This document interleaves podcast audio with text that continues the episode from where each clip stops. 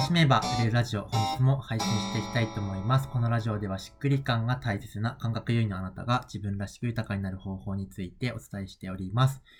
えー本日も双葉翔子さんと配信していきます。よろしくお願いします。お願いします。はい、えー今回はですね、ちょっと二人で、あの、それぞれ喋ってみようという感じでいきたいと思うんですけど、はい。テーマがですね、嫌いなことには全く動けない人はどうやってビジネスに向き合ったらいいのかということについて、えっと、なんかあの、アトリエのページを見たときに、まあ、ショーコリンが、はいあの、そういう人であるみたいなことが書いてあったので、それをテーマとして持ってきたんですけど、はい。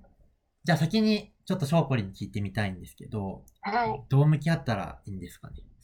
どう向き合ったらですよね。本当に私がずっとこの成功法則、人の成功法則が素直にできなはい人だったので、ん。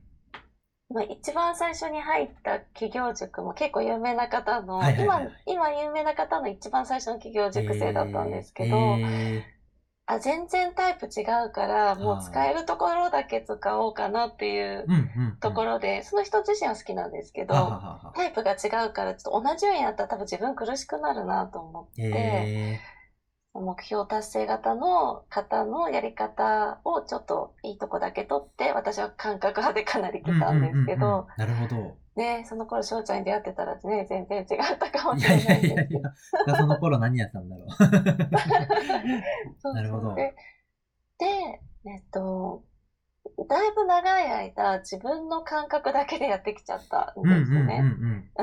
なので、違和感があることは本当にやらず、あの、まあ、例えばその、人の紹介とかあるじゃないですか、こうはいはいはいはい SNS で。はい。でも本当にいいと思った人しかやっぱり紹介できなかったりとか。ああ、ありますよね。で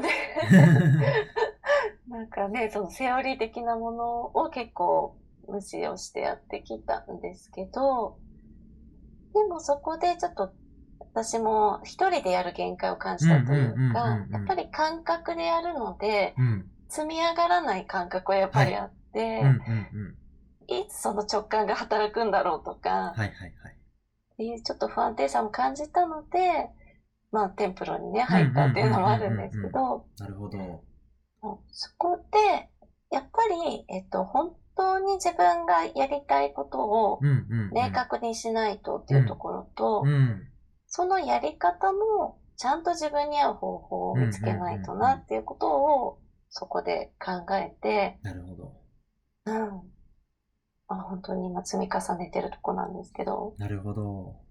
うん。抽象的に言うかな。いえいえ、なんかあのーその、多分同じことを感じてる人世の中にすごく多いと思っていて、なんか教えられたことがすごい、あの、ピンとこない、なんかやりたくない、みたいな時に、うんじゃあ私の感覚的にやっちゃえっていう人は多分いっぱいいて、その時に、でも証拠には形になっていて、形になってない人の方が実は、8割9割はそういう人ってうまくいかないじゃないですか、実際のところ。そうか。そうそうその時にじゃあ何が違うのかって言った時に、うんやっぱりその、絶対の形にしたいっていう気持ちがどれだけあるのかっていうことなのかなって思うんですよね。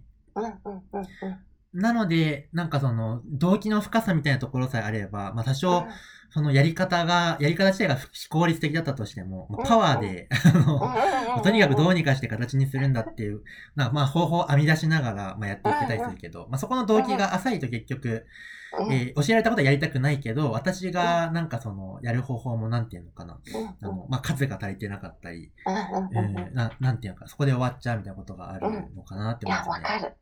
すごくわかります。だからやっぱりニーズがあるからやるとかう、んうんうん。だと絶対に無理ですよね。そうですね。続かない。あ僕は無理です。うんうんうんうん。私も無理です。なるほど。うん。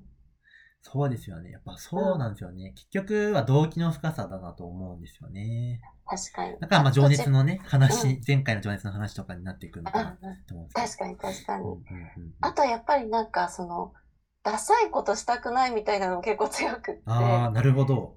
そうなんですよ。あ自分の多分感覚を、なんて言うんでしょう、大事に、大事に、感性を大事にしたっていうか、なんかその、みんながやってることがダサく見えた時に、絶対そっちやりたくないなっていう気持ちがすごい強くて。なるほど。うん。だから自分の美を求めたというか、はいはいはいはい。うん。っていうところもあるかもしれないなるほど。です。うん。なんかあの、ここで、まあ、一個これを聞いてる人に知ってもらうといいかなって思ったのが、多分そういう風に感性、美学みたいなのを大事にすると、売れ始めることは、まあもしかしたら遅れる可能性が高いんですけど、うん。ただまあ別の観点で言うとブランドみたいな観点で言うと、この人はこの基準でしか行動しないっていうのは傍から見て信頼になったりするので、うん、それが形になった後っていうのはすごく崩れにくいビジネスになったりするっていうのはなんかあるんですよね。うん、うん、うん。だからそのビジネスって売上規模とかで見がちだけど、その強さとか崩れにくさっていううん、別の軸もあって、そっちで言うと、やっぱりその売れるからやってる人っていうのはやっぱり脆くて、うん、うん、うん。まあっていうのがまあ一個あるよね、みたいなことを、あの、んかんなんだろう、喋りたくなったよという感じ。いや、でもまさにそうで、なんか私本当に地味な発信しかしてこなかったのに、なぜかこう信頼されることが多くって。多分そういう自分なりの視点とかを見てくれてる人がちゃんといるんだなっていうことは感じました。なるほど。うん。え私は翔ちゃんが、はい。えっと、どうやって、うんその、自分の感覚でやってきて、それをスケールさせるっていうところが結構難しいかなって思っているので、はい。翔ちゃんがすごく今のところまでうんこう持ってこれた、その理由っていうか、そこが気なになってんでしょうね。うんと、うんまあ、でも、一個は、やっぱり動機の深さが自分はたまたまあったなって今思うとあるんですよ。そのう、んうんうん。うんと、まあだから、教えられたことがそもそもやりたくないみたいなところが、まあ結構あって、メルマガも最初やんないとか、うんあうん。の、っていう、なんだろう、コンサルに相談しても分かってもらえないみたいな感じ。じゃあ自分でやるしかないって言った時に、まあでもどうにかして実現したかった。でもお金もないみたいな感じで、うん。とりあえずはもう無料情報を収集しまくって、うん。あの、あ、この人有料情報めめっちゃ出してるって思ったらもうめっちゃ見まくってみたいなことで、その中で自分が実行可能なことをとにかく実行するみたいなこと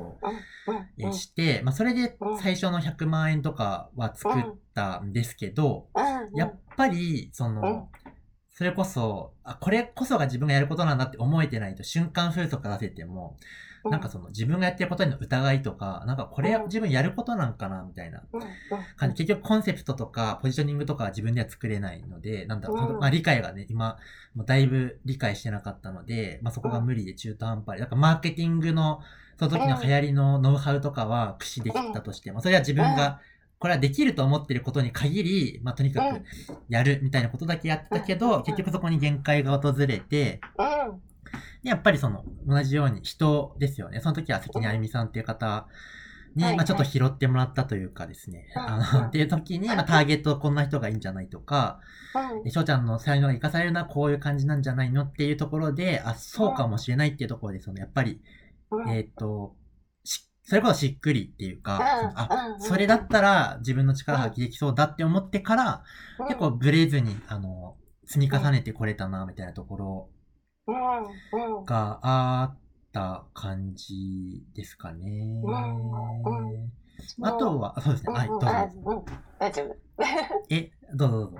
あ、いいですか。その、あゆみさんは、今までのその、いろんなコンサルさんと何が違ったから、翔ちゃんしっくり。あー、でもまず話を聞いてもらえるっていうのはありますよね。うんなんかそうんの、なんか、で、何を売りたいんですかとか言われると、いや、それをちょっとわかりませんみたいな、何売りたいのかわかんないから一緒に考えてほしいんですけど、みたいな感じじゃなくて、話を聞いてくれた上で、翔ちゃんだったら、あの、うん。こうなんじゃない的的な視点があったので、うん。なんか、分かってもらえたかみたいなのすごくあったんですよね。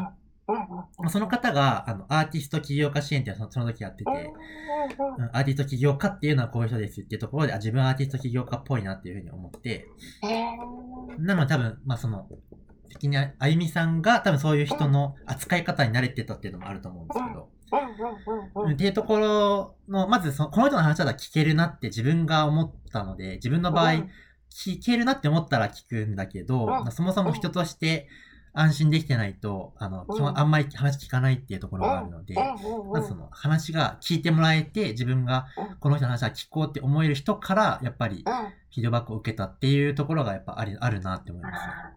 いや、やっぱりこの、その自分の感性とかを理解してもらえるってすごい大きいですよね。それはもうめちゃめちゃそれこそね、そのあ感性でやりたい人にとってはそこがないと話にならないっていうところだったりすると思そうですよね。あこの人分かこの人分からってないな、以上、みたいな感じになっちゃう。うんうんうんじゃあこの人から聞くことは何もないってなっちゃうんで。うんうん、わかります。うんうんうんかそうだなうんそうっすそね。うんうんそれでじゃあもう、えっと、これだ、僕の道はこれだっていうのが分かって、もうそこに突き進む中でも迷いなくっていう感じ。いやー、まあ常になんか自分はこれでいいのかなっていうのは、まあ、あるので、なんか自分の場合はもう、なんていうのかな。うん、自己投資、まあその、あゆみさんのところで一旦お金が作れたので、もう、うん、それまあ自己投資したくてもできなかった、その、うんうん自分の自己投資したいみたいなやつが、うん。めっちゃ翌年爆発して、ん。講座を3つ4つ同時並行で受けるみたいな。感じで、自分が足りないと思った技術、なんかその、例えうんばキャッチコピーだったりえー、まあ YouTube だったり、うん。えーっと、なんだろうな。なんか、いろいろその時に、うん。本当はここら辺自分がコンサルする上で知っておいた方がいいなみたいな。あと世界観作りとか。うん。えっと、まあ、とにかく自己投資しまくり、その場で吸収したことをまた、なんだろう、自分のコンサル生とかに教えながらやっていってみたいな感じでしたね。うんでもまあ常に迷ってましたけどね。常に迷っているというか、今も迷ってるかもしれない。うんうんうん、じゃあ自分の感覚を信じながらもちゃんと足りない技術をこう身につけてきたっていうところがある。そうですね。自分結構その、なんだろう。諦めが悪いんですよ。で、できないこともできるようになるはずだっていうのはあるんですよ。だから結構克服型なので、なんかその克服し、まあ、自分にだってできるはずだみたいな感じで、あの、なんかまあ、苦多少苦手でもストレスかかっても、やれるっちゃやれる。ただそれが、しっくり来ることに関しては努力できるけど、しっくり来てないとそもそもそこが無理っていう感じなんで、ただそのうん、スタート地点、始める段階でのこれはやるとかこれはやれないみたいなところさえ、あれば、あとし自分のやりたいことに関する必要なことだったら、まあ結構パワーでなんか乗り切るみたいなところはある。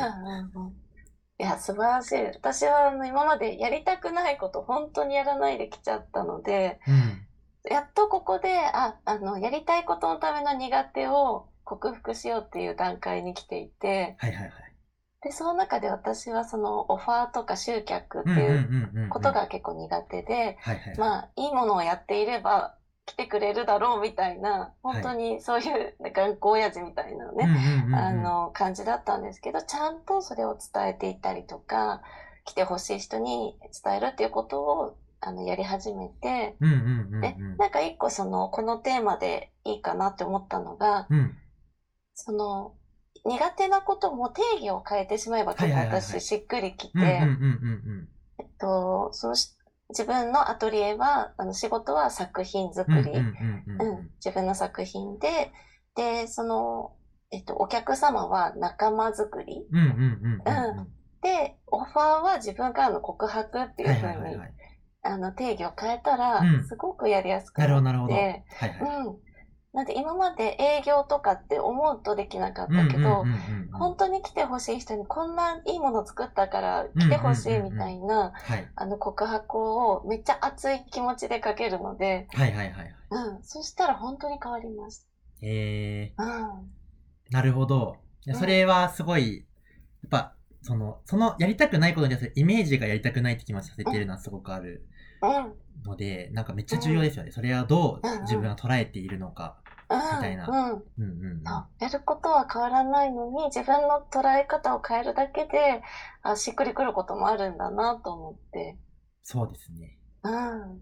なんか、しっくりこない時の対処法みたいなのが3つぐらいあるんですけど、1個が、うんその、見方を変えるっていううん。のだったりするので、なんかそのうん、しっくり、最初しっくり来ないんだけど、うん。えっ、と、でもやらざるを得ないよね、これみたいなことに関しては、もう物理的な話じゃなくて、自分のうん。心の方を、あの、なんか、変えるしかないんで、はい。はい。その時になんか、うん。